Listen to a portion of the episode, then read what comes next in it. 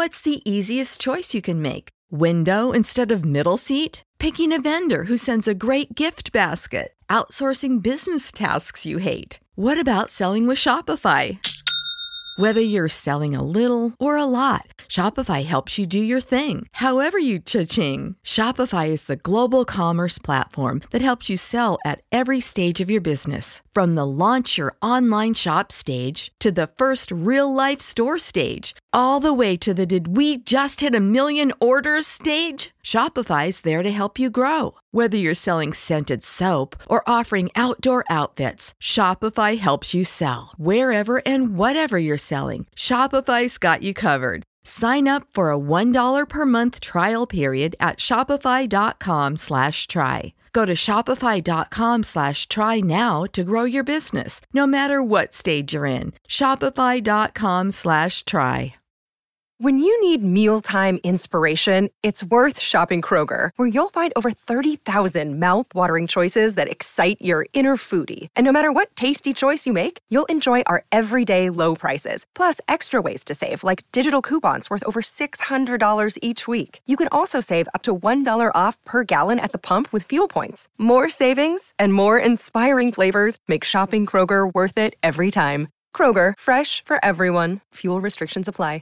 Happy Wednesday, football fans, and welcome in to another edition of the Chase Podcast. I'm Isaac Signs, and I thank you for joining me. In today's episode, I will preview Thursday night's clash between the Packers and Seahawks. I will also recap some of Week 10's games and break down a couple of notable storylines from around the league. The Packers interplay with a 4 4 1 record and will be looking to notch their first road victory of the season. While Green Bay has been stout against the pass, they are aware of what Russell Wilson can do to opposing defenses. Packers head coach Mike McCarthy says the Seahawks do a nice job of tailoring their offense to Wilson's strengths and noted his importance to their team big play is a big part of his game, and he can make all the throws. Uh, they do a really good job matching their run game uh, to their you know their run action and, and, and move, quarterback movement packages. So that really fits his fits his style. So he's definitely the focal point of that offense. The Seahawks are coming off yet another tight loss and are aiming to get back on track when they host the Packers on Thursday. Seattle has struggled to stop the run the last several weeks and will now try to slow down Aaron Jones and the Packers' well balanced attack. Seahawks head coach Pete Carroll says Jones' emergence for Green Bay makes Aaron Rodgers even tougher to defend against. They're mixing the running game more than they have in the past. Uh, Aaron Jones is doing a nice job carrying the football. He's averaging almost seven yards a carry, so that's really a problem uh, that we're concerned about. Uh, that balance makes it harder to, to take you know, take your plan to stop an Aaron Rodgers. I will discuss all that and more coming up in the latest episode of the Chase Podcast.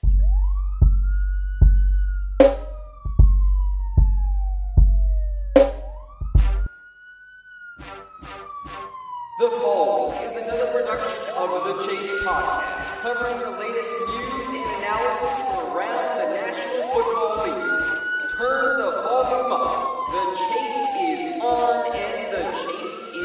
live. Now, let's send it to your host, Isaac Signs.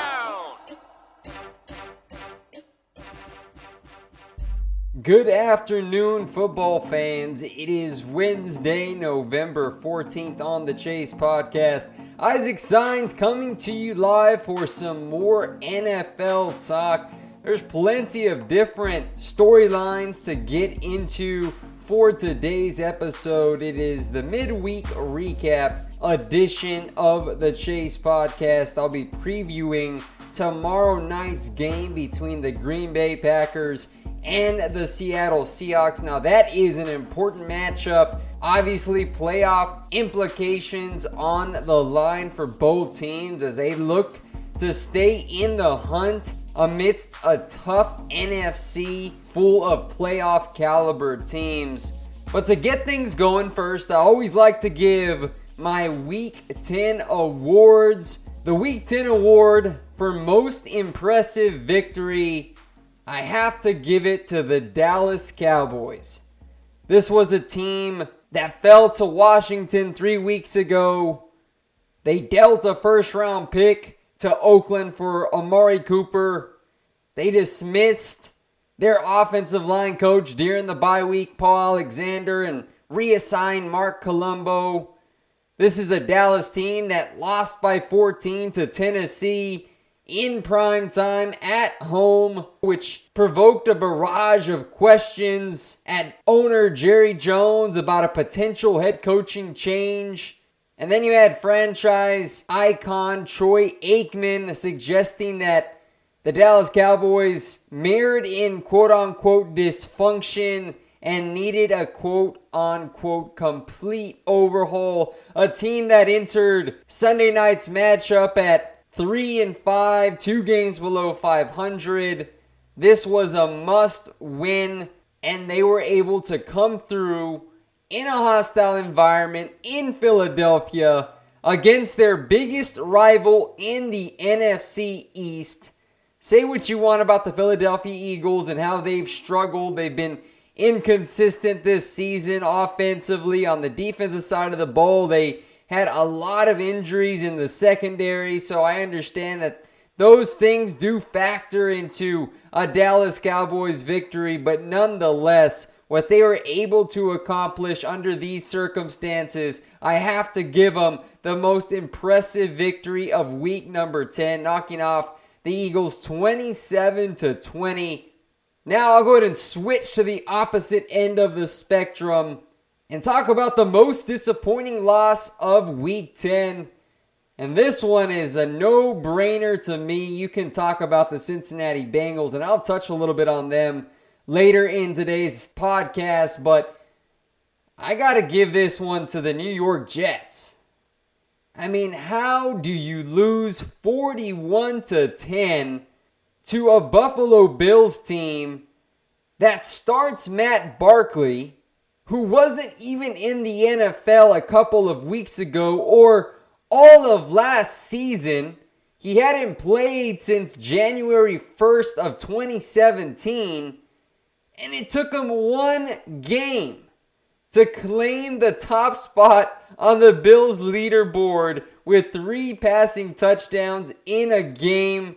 It was the first time in a month since a Bills quarterback threw a touchdown pass, going all the way back to Nathan Peterman when he did so in week six against the Houston Texans, which was also a loss. Barkley finished with 232 yards, two touchdowns, and 117.4 passer rating. Have you ever heard of a player named Zay Jones, the former second round pick out of East Carolina? Well, he had 93 yards and a touchdown, the best game of his career. Ever heard of Robert Foster, who was undrafted out of Alabama in 2017, who was just promoted to Buffalo's active roster a day before the game? Well, he had three catches for 105 yards. LeSean McCoy, the veteran running back who hadn't rushed for more than 85 yards since week 13 of last year, well, guess what? He had 113 rushing yards and two touchdowns. It was their worst loss under Bowles, who's now 23 and 25 since taking over in 2015. Now, Sam Darnold did not play. Josh McCown got the start as Darnold continues to deal with a foot sprain. It was humiliating for the Jets. I mean, I understand this team is still in the process of being rebuilt. They have a lot of young players on both sides of the ball. But since the start of the 2012 season, the Jets have lost a league high 21 games by 20 or more points. The Titans and Raiders have lost 19 games by 20 plus points, and no other team has lost more than 16 in the NFL. It was the Jets' fourth straight loss as they now enter their week 11 bye, evaluating their coaching staff and reflecting on what exactly the plan is going to be for their organization moving forward. Based on many reports that have come out of New York, It appears to me that the writing is on the wall for Bowles and his time as the Jets head coach. Now, the same cannot be said for GM Mike Maccagnan, who apparently his job is quote unquote safe by a couple of New York reporters up there who say that ownership is willing to ride him out and see what he can do in free agency with the large amount of cap they're going to have to work with these next couple of years. But that loss was just absolutely gut wrenching in the worst possible way. And I cannot even begin to imagine how disgusting it was for Jets fans to watch that outing from their team against such an underachieving Buffalo Bills team that was playing with a quarterback that had not seen game action in over a year. So for those reasons, the Jets, they have to have had the most disappointing loss of week number 10. Now I want to talk a little bit about Teryl Austin, who was fired on Monday, the defensive coordinator. I talked about Marvin Lewis a little bit in Monday's episode, so if you haven't checked that out, my high flyer, top denier, and under fire, it's a cool segment I like to do. Go ahead and give it a listen on Podbean and Apple Podcasts. But I just wanted to recap this whole situation. The Bengals parted ways with Austin, which was a day after they allowed 51 points in a loss to the New Orleans Saints.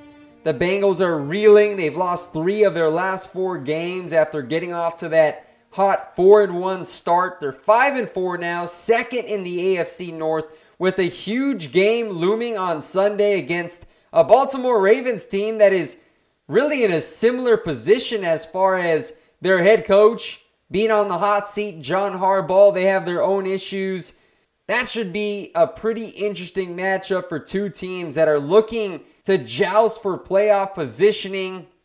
Right now, this Bengals defense, they're on pace to break the 2012 Saints record for most yards allowed in a season and are also the first team in the Super Bowl era to give up at least 500 yards of total offense in three straight games. So that'll tell you the story really quick as to why Marvin Lewis pulled the plug on Austin during his first season as the defensive coordinator in Cincinnati. This is the second straight season the Bengals have fired a coordinator during the season. Prior to 2017, the Bengals had never fired a coordinator during the season in the history of the franchise, yet in back to back seasons, you saw offensive coordinator Ken Zampese gone after just two games last year. And that leads me to this.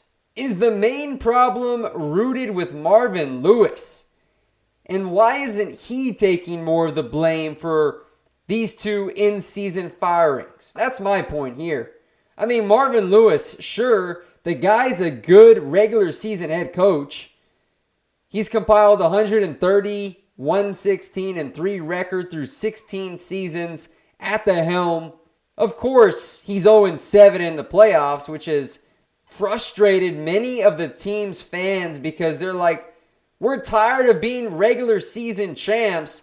There needs to be a head coach that can come in and not only get to the postseason, but win ball games. And that type of resume is not what Marvin Lewis is at this point in his career. Now, things could change. Sure, the Bengals can get into the playoffs and win a game, and all of a sudden, this 0 7 streak is snapped. But honestly, it's really difficult to foresee this team getting to the playoffs because I think their problem lies in the hands of Lewis and ownership. Look, this was a team that really could have benefited from a new direction, a new coach to bring in some new energy to a team. And one thing that ownership did take into account was how much these players in Cincinnati respect Marvin Lewis and, and how much they appreciate the way he relates to them. But this is a production based business. And if a coach cannot get the job done and cannot get over the hump, then what's the point of bringing him back on a two year contract extension? I find it hard to believe as to how he can hold on to this job for another year after this. It's just baffling to me how this Bengals ownership has not come out and expressed any interest in going in another direction with the franchise that just seems to be stuck in the mud time and time again. They have way too much talent on both sides of the ball, and I understand Andy Dalton's having a good season under Bill Lazor offensively. They've been able to accomplish some things that they hadn't been able to do in previous seasons. But honestly, I feel like they just need to completely tear down their coaching staff, bring in somebody new with fresh ideas, a new coordinator that can come in, diagnose the situation, assess Andy Dalton's strengths, determine if he is what he's looking for in a franchise quarterback moving forward and then you just start from ground zero. Right now, this is the Steelers' window to contend for a Super Bowl. Ben Roethlisberger is playing at a very high level. He said he wants to continue to play for the next couple years. The Baltimore Ravens look like they could be headed toward a split with John Harbaugh and Lamar Jackson. It appears his time as the starting quarterback is coming sooner than many people think. And then you look at Cleveland. So that's a promising franchise. Baker Mayfield, they're on the rise. Nick Chubb, John Dorsey's now the general manager. They made a coaching change. You know they're going to be bringing in somebody new. So if you're the Cincinnati Bengals, you're looking around in the division and you're saying, wait a second. Would we rather just be sitting in mediocrity and win our eight, nine games a season and maybe sneak into the playoffs? Or do we just want to completely rebuild reassess the situation, bring in a new head coach, and build it up that way and work towards really being the top contender in the AFC North. And I'm telling you, this division is only going to get tougher as Lamar Jackson eventually takes over. And we've all seen the potential and talent that he has. And then Mayfield over there in Cleveland, who's already showing signs as to why he was the number one quarterback picked in April's draft and who knows what their head coaching hire can bring to the table as far as getting that offense reaching new levels and heights for the foreseeable future. So, what I'm saying is the Bengals, you're stuck. You made two in season coaching changes back to back years. You bring back Marvin Lewis. Change is needed in order for this team to stop the same output of seven, eight, nine wins a season. It's time to reload and enter a new phase in Cincinnati. Now, for the first time on the Chase podcast, I want to give my NFL power rankings entering week number 11. Now, I'm just going to give you my top five because I could be here all day long talking about top 10 or top 15, top 20. I feel like at this point in the season, a number of teams have separated themselves from the crop and can really be considered Super Bowl contenders. And so, with that being said, I'm going to go ahead and start from number five and work my way up to number one. So, coming in at number five for my power rankings, how about the Los Angeles Chargers, 7 and 2? They're on a six game win streak. Philip Rivers is playing lights out. Melvin Gordon, Austin Ekeler. That one two punch in the NFL does not get the credit that it deserves. Those two running backs are a problem for opposing defenses. Gordon is a workhorse runner. The guy can make it happen in between the tackles, outside the tackles, in the pass game, pass protection, and then Ekeler, who is really a receiver taking handoffs from Philip Rivers. This guy is a magician out in space. His ability to create separation at the line of scrimmage, high football IQ. Ekeler and Gordon, man, I got to tell you what, I got to rank them in the top three for running back duos in the NFL. And then that defense that's been playing very well without Joey Bosa for the entire season, who, by the way, return to practice today on a limited basis, and the Chargers are hoping to get him back in the lineup maybe sometime in December for the back half of the season and into the playoffs.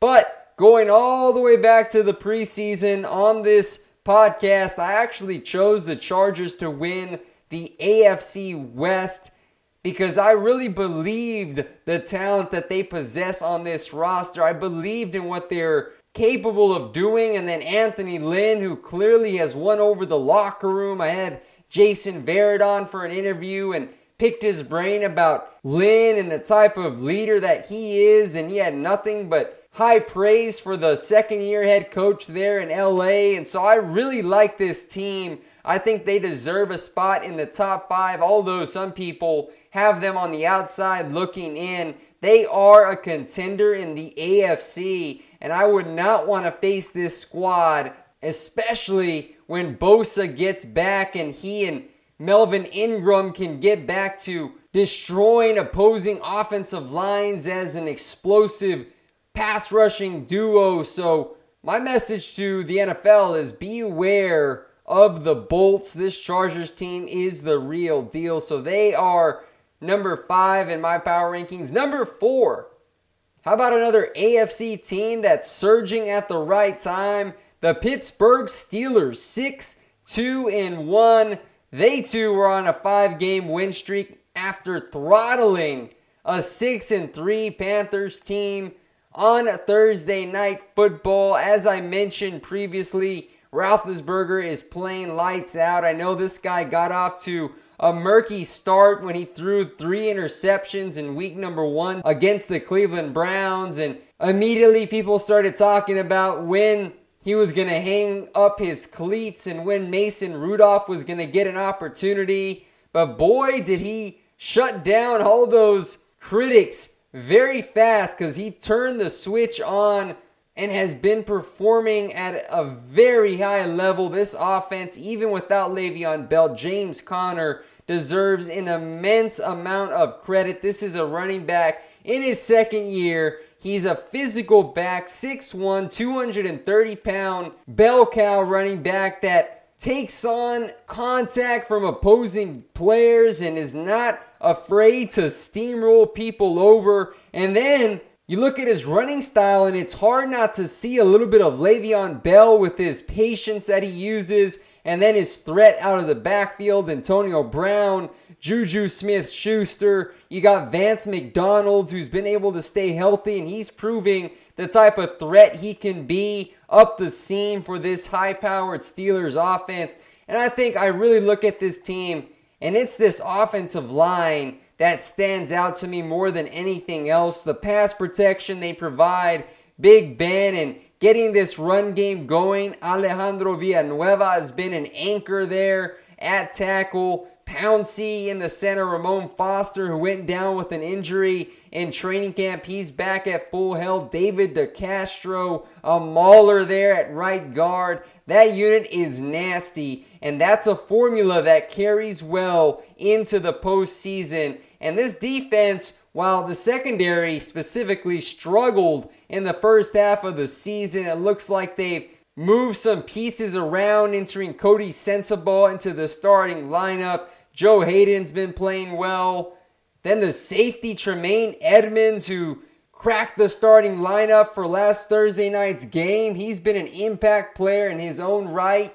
TJ Watt, who's having himself a dominant sophomore season coming off the edge. So I'll tell you what, this Steelers team, I had my doubts about them because of that defense and how much of a liability that they were. But seeing how they've been able to gradually improve the Pittsburgh Steelers, this is a team that should be regarded as one of the best squads in their respective conference and for sure are the clear cut front runners to win another AFC North Division title. Now number 3, the Kansas City Chiefs 9 and 1.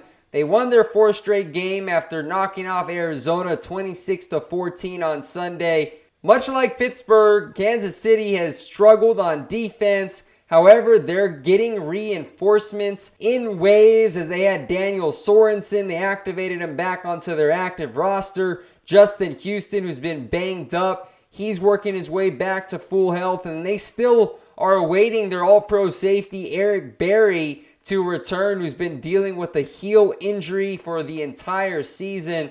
But this offense, words cannot describe how potent of a unit they've been with Patrick Mahomes. He's been an absolute gunslinger. When you turn on Mahomes' film from Texas Tech and you're watching him shower defenses with 500 yards passing and 50 points on the scoreboard, and then you look at him playing this season in Kansas City, there's not much difference. And I think that speaks volumes because you're seeing a quarterback that is utilizing those strengths at the professional level, coming from an offensive system that has not proven to translate well for professional quarterbacks. Yet Mahomes, he's a special talent. He's got all the intangibles. He's got a high football IQ. He knows when to get rid of the ball. He makes some incredible throws in tight windows. Andy Reid has been instrumental in his development and growth.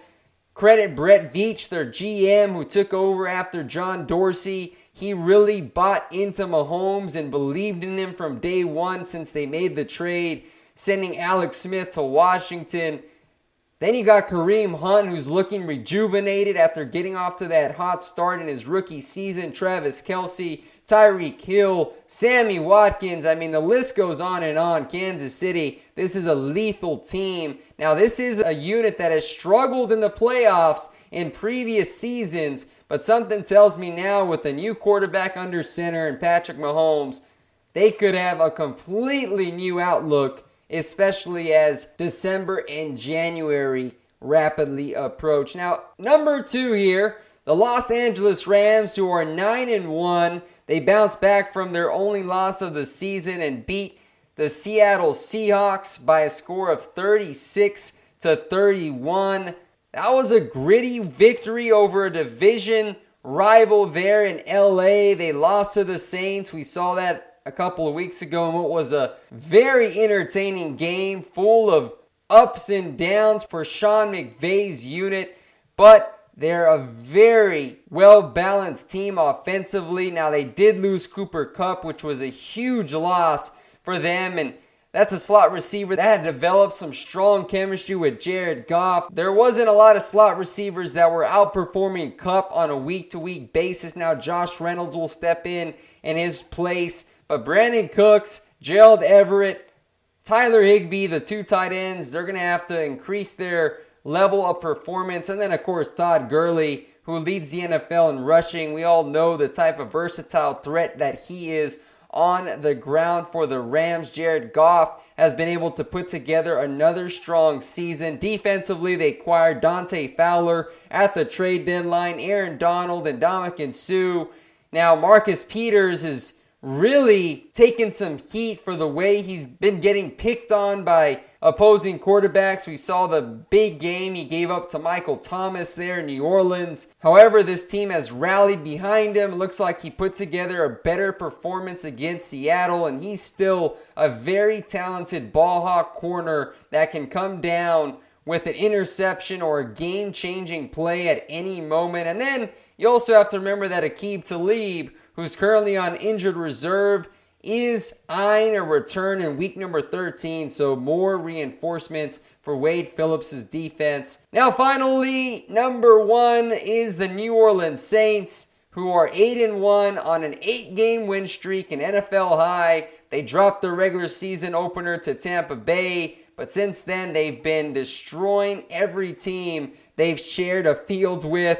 They completely dismantled the Cincinnati Bengals 51 to 14 on Sunday. Drew Brees, he's the front runner in my eyes to win the MVP award at 39 years old. This guy is still slinging it like no other in the league right now. Michael Thomas, Alvin Kamara, and you know what? Mark Ingram is back in this lineup while many people didn't think they needed him because they're like, hey, Kamara, this guy's producing on his own, especially all you fantasy owners who own Kamara. I'm sure you were rolling your eyes when you saw Mark Ingram return from suspension.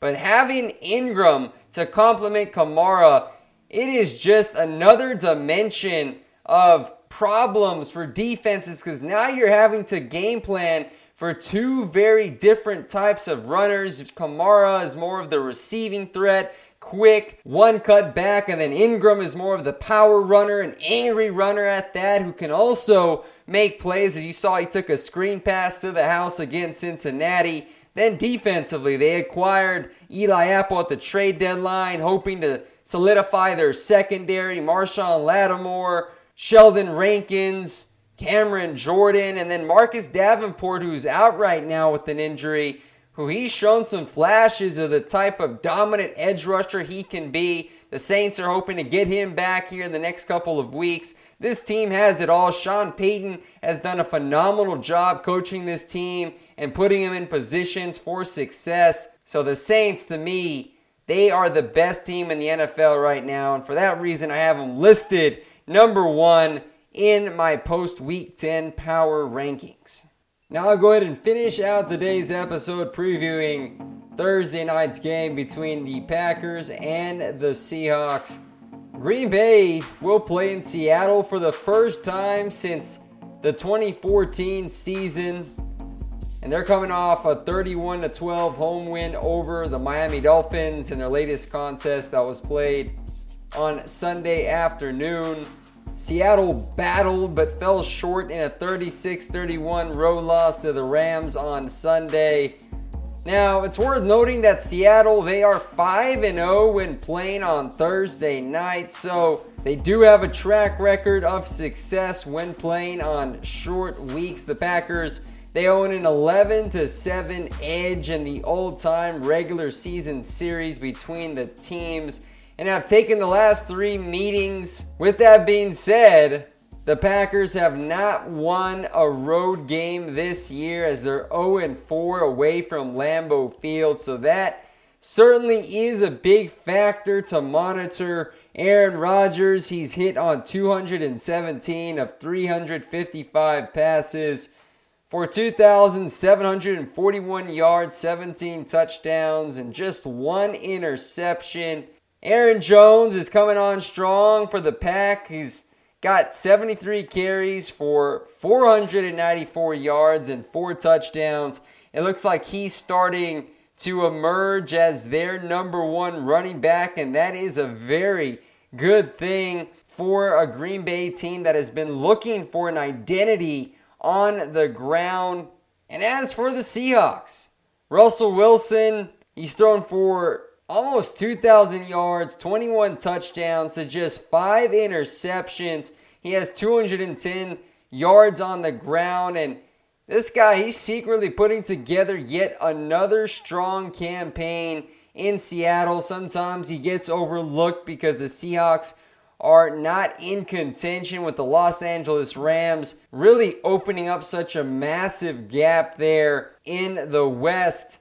But Wilson deserves a lot of credit for the way he's been able to play behind an offensive line that has been one of the best units in the league this season. They've been the ones to really help this rushing attack that's been stagnant for the last two or three seasons. Now they lead the NFL in running the football each and every week. But look, both of these teams they're on the fringes of the playoff picture in the wild card race, and it's going to be a tough challenge for either team to make up ground if they lose tomorrow night's game. So, on that note, here are a couple of matchups to keep an eye on. Green Bay's sixth ranked pass offense against the Seahawks, seventh ranked pass defense. Now, the Packers will be without Randall Cobb yet again with a hamstring injury. So look for Davante Adams, Marquez Valdes-Scantling, and Equanimeous St. Brown to carry the load for Green Bay. And as for Seattle, Shaquill Griffin, Bradley McDougald, and Tre Flowers, which is a no name unit, but they have been very efficient when defending the pass. They've been playing very good. This is a, a secondary that uses a little bit of length as they've always been known to do. You saw what they had in Richard Sherman and Jeremy Lane, the Legion of Boom that really has disintegrated, but they still play with that mentality, press coverage at the line of scrimmage, relying on their pass rush to get after the quarterback. Now, Davante Adams, this guy continues to evolve into one of the better receivers in the NFL. He has 62 receptions for 787 yards and nine touchdowns. What makes Adams such a unique player for Green Bay is his ability to create separation at the line of scrimmage. He knows the entire route tree, and even beyond that, he knows Aaron Rodgers and his quarterback's tendencies. He knows how to scramble around and get open, find zones, sit down where he finds space, and he's also one of the better receivers when he gets that ball in his hands, he can turn up the field and make something happen. So Davante Adams will certainly be a key emphasis for the Seattle Seahawks secondary, trying to limit his production. I don't think you can completely stop him. He's not the tallest receiver, yet he's always scoring in the red zone, and that's a testament to his knowledge of the game and him being such a technician, being able to haul in those back shoulder fades Great awareness. I'm a fan of Adams. He's a very good receiver. So look for Aaron Rodgers to be looking his way early and often. Don't be surprised to see Ken Norton have a safety over the top just to make sure that Adams is not going to go off for a crazy type of number and accumulating a large amount of yards because that would not be a good formula for Seattle to win this game. But I look at a guy like Jimmy Graham who returns to Seattle. He played with them for the last couple of seasons. This guy, I know he's been up and down this year, hot and cold, hit or miss. Some games he shows flashes of, dang, you know, that's the Jimmy Graham that Green Bay gave a three year, 35 plus million dollar contract to. And then there's some games where Graham is really just a non factor. Aaron Rodgers really doesn't look his way not very involved. But with these injuries, looking at Geronimo Allison being on IR, looks like Graham is starting to come into a little bit of a bigger role in this Packers offense. So look for him to work his way, and don't be surprised to see Aaron Rodgers dial up some offensive schemes and formations to get Graham isolated in the slot against Seattle, trying to use his height advantage to their benefit, especially as they start moving closer into the red zone. Now, how about this one? This one I think is going to dictate the outcome of this game. The Seahawks' number one ranked rushing attack against Green Bay's 22nd ranked rush defense. The Packers are dealing with a bevy of injuries. You already saw players like Kentrell Brice, who was ruled out, Nick Perry is out. So, you know, Green Bay, they're trying to find some players that can come in and complement who they already have on the defensive line. You look at Blake Martinez, who leads them in tackles. A guy is a sideline, a sideline linebacker. Mike Daniels clearly leading the charge there on the defensive line. In the secondary, no Kevin King. Jaire Alexander's been nicked up a little bit. He should be able to play. Josh Jackson's going to have a larger role. So Russell Wilson, while he doesn't have any superstar type receivers, you look at that unit with Tyler Lockett and Doug Baldwin and DJ Moore, who's come on strong as of recently. They still have wideouts that can take pressure away from defenses as far as wanting to load the box to stop them. But this rushing attack has been very strong. Duane Brown, J.R. Sweezy, Justin Britt, DJ Fluker, and Germain Ifedi. They've all done a nice job of learning each other's tendencies, playing cohesively as a unit, and generating push at the line of scrimmage. Now, Chris Carson, who leads the team with rush yards with 497 and two touchdowns, he should be back. He's been dealing with a hip injury. But Mike Davis and Rashaad Penny, the rookie who they took 27th overall, are both coming off a nice game against the Rams. And so they have a nice little running back by committee that they're developing and continuing to put out on the field. So if Green Bay cannot stop the bleeding and stop Seattle from getting four to five yards every carry, this could be a long evening for them just because you know Seattle their whole plan will be to eat up clock, break down this injury depleted Packers defense some more, and eventually cap it off with a touchdown because. As we all know, the longer number 12, Aaron Rodgers, is on the sideline, the better it is for your team's chances to win the ball game. Now, when it comes to my predictions, I have a hard time picking against the Seattle Seahawks. They'll be playing at home You know, it's a very difficult place to win CenturyLink with the 12th man factor. The Packers, I think, are just too banged up right now.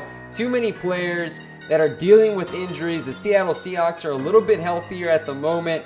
I know KJ Wright will not play with that knee injury, but for the most part, offensively, I think Seattle will be able to get things going early and often on the ground. It's going to set up the play action pass. Don't be surprised to see Wilson hit a couple of quick strike touchdown passes. I think they win this 27 to 23. Look for Aaron Rodgers to have his success down the field, moving the ball at times, but I think this pass rush will do a good enough job with Frank Clark, who's one of the better pass rushers in this game, Bobby Wagner, I think they'll do enough to help win the game and keep their playoff hopes alive as they enter week number 12. Well, there you have it. There's the Chase Podcast Wednesday edition. I appreciate you taking the time to join me today. I will be back here on Friday to break down Sunday's slate of games. I hope you can join me then. Have a blessed rest of the evening and God bless. You know how to book flights and hotels. All you're missing is a tool to plan the travel experiences you'll have once you arrive. That's why you need Viator. Book guided tours, activities, excursions, and more in one place to make your trip truly unforgettable. Viator has over 300,000 travel experiences to choose from. Everything from simple tours to extreme adventures and all the niche, interesting stuff in between. So you can plan something that everyone you're traveling with will enjoy. Real traveler reviews give the inside scoop from people who've already been on the experiences you're considering. So you can plan with confidence. Free cancellation helps you plan for the unexpected, and 24 7 customer support means you can travel worry free. Download the Viator app now and use code Viator10 for 10% off your first booking in the app. Find travel experiences for you. Do more with Viator. Without the ones like you, who work tirelessly to keep things running, everything would suddenly stop. Hospitals, factories, schools, and power plants, they all depend on you. No matter the weather, emergency, or time of day, you're the ones who get it done. At Grainger, we're here for you with professional grade industrial supplies. Count on real time product availability and fast delivery. Call clickgrainger.com or just stop by. Grainger for the ones who get it done.